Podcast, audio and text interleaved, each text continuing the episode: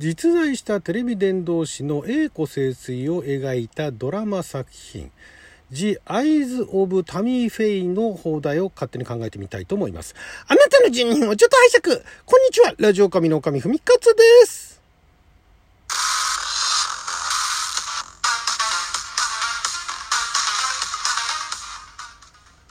今日は2021年、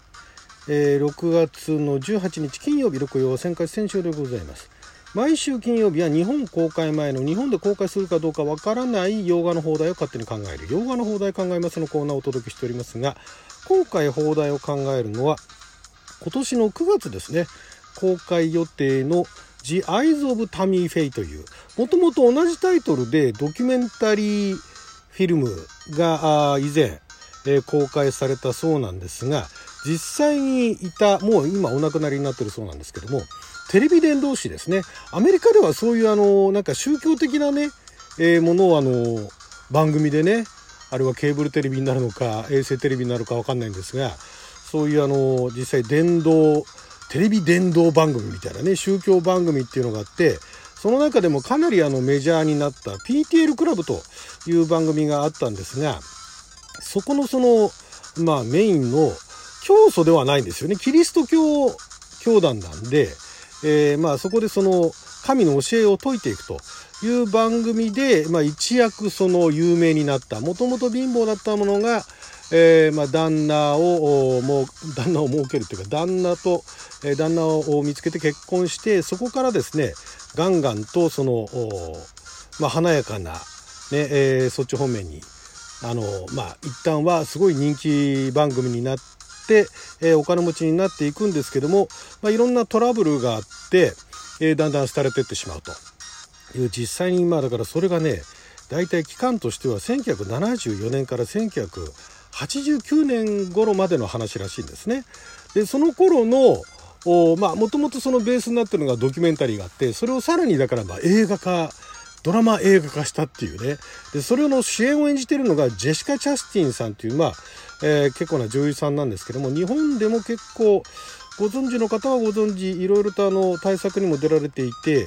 えー、顔見ればわかるっていう方もいらっしゃるかもしれないし結構いろんな賞もね取られている方で例えば私が見たやつだと何だろうな何があるかなゼロダークサーティーかな。ゼロダークサーティーのあの主演の女優でね、えー、まあ、主演女優賞各各主演女優賞ノミネート、えー、しまくりいろんなところで受賞しまくりだしあとその後だと何があるかな有名なところインターステラーで、えー、マーフィー・クーパー役。これはどんな役でしたっけね、まあ、あんまり覚えてないですけどまあまあいろんなあのその後もクリクリムゾン・ピーグラとかオーデッセイだとか、まあ、いろんな大作にも出てる X メンにも出てますね、えー、いろいろと出られていて有名な方なんですがこの方がなんとそのこの、えー、タミー・フェイというその人物にはまったというかもう10年間そのリサーチをしたと。もうかなりねそのどういうどういうあの人生を送ってきたんだっていうのをもう10年間かけてリサーチをしてでもうこの映画の映画のこの「The Eyes of Tammy Faye」っていうのがまああ公開されるということで、えー、いろいろあの予告だとかあ、まあ、いろんなショットが、写真が公開されたんですがもう本人そっくりだと。ジェシカ・チャスティン、まあ、美しい女優さんなんですがその元のそのジェシカ・チャスティンさんの面影がなくなるぐらい、そのタミー・フェイにそっくりだと。まあ、タミー・フェイさん別にあの、なんていうんですかね、えー、美しくないってわけじゃないんですが、まあ結構あの、お年を召される、えー、頃までの、まあ、お話なのでね、えー、若かりし頃から結婚して、えー、お年を召される頃まで。で、えー、華やかなるあの栄枯盛衰ですから盛り上がるところから落ちぶれるところまでというのを描くというね。これだからまあまずだから主演女優がめっちゃ思い入れがあるっていうねそこまでリサーチをしているっていうね調査をしているっていう。でもう役にはまり込んでるっていうことなので。まあ、これは日本ではこういうねあのテレビ伝道番組みたいなものってのは縁がないですけれどもだからこそなんて言うんでしょう、第三者的というかね、へえ、アメリカでこんなことやってんだっていう、前ね、あの、そういうテレビ伝道番組みたいなものをネタにした映画っていうのは結構、日本でも公開されたりとかして、まあメジャーな作品っていうとあんまりないかな。マイナーなね作品、まあ、映画映画館で見られる作品でも何かあったような気するしあと私もあのそういうの翻訳したことありますからね。あれはビデオスルーになっちゃうような作品でしたけれども。そういうまあだからテレビでのケーブルテレビなのか衛星テレビなのかそういったところでそういう宗教番組っていうのはそんな珍しくないアメリカで。宗教番組だけじゃないんですよね。宗教ですらないような何かその自己啓発番組みたいなのもアメリカってあるんですよね。今あるかどうかわかんないですけども。それでなんか一躍財なしたっていう方も結構いらっしゃいましたからね。でそんな感じでその電動電動テレビ電動番組っていうんですかね。でそういうの中でもかなりそのこの PTL クラブというのは、え、メジャーな番組だったそうで。だからまあいろんなスキャンダルがあってまあ当時は話題になったそうなんですね。それを今なぜやるのかわからないんですが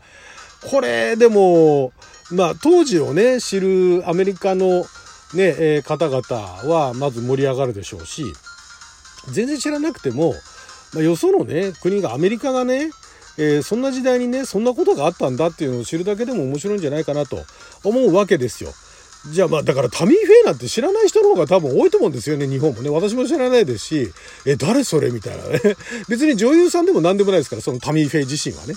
えテレビ伝道師ですからね。でそういうのの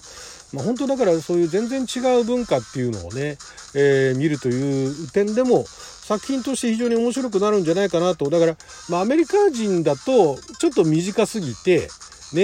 えー、実際にあった話だしそれに対してちょっと何でしょうね。素直に喜べない楽しめないってところもひょっとしたらあるかもしれないですけどもかえって全然関係ない国であるその我々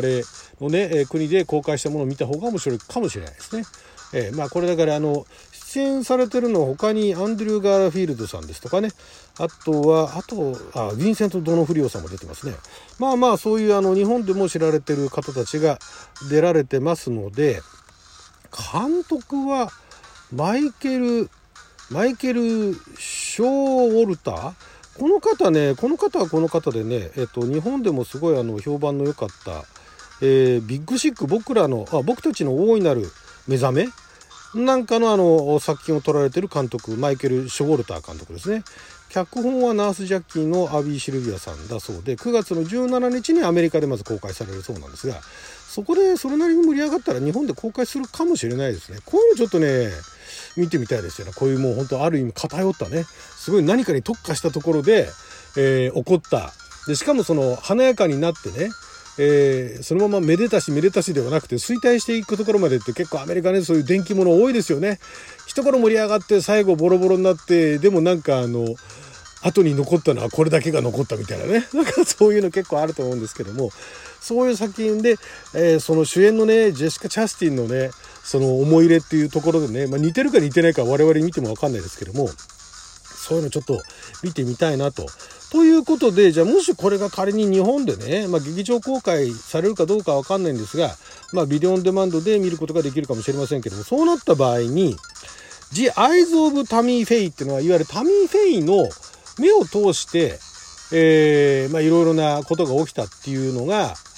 あるわけですね。まあでもドキュメンタリーがどういう作りだったのかわかんないですけど、なんか密着取材をしていたのか、それとも旗からねそのいろんな人になんかの聞いてったものがお話の元になってるのかわかんないですけども、えー、その元々のねそのドキュメンタリーのタイトルも「The Eyes of Tammy Faye」でしたからねだからドキュメンタリーの方としてはそのタイトルの意味っていうのはタミー・フェイが見てきたことっていう意味合いだと思うんですよね「The Eyes of」っていうのはその、まあ、直訳するとタミー・フェイの両目っていうことなんですけどもタミー・フェイのね2つの目が今まで見てきたものは何だったのかっていうのが多分ドキュメンタリーのそのタイトルとしての「The Eyes of Tammy Faye」だと思うんですよね。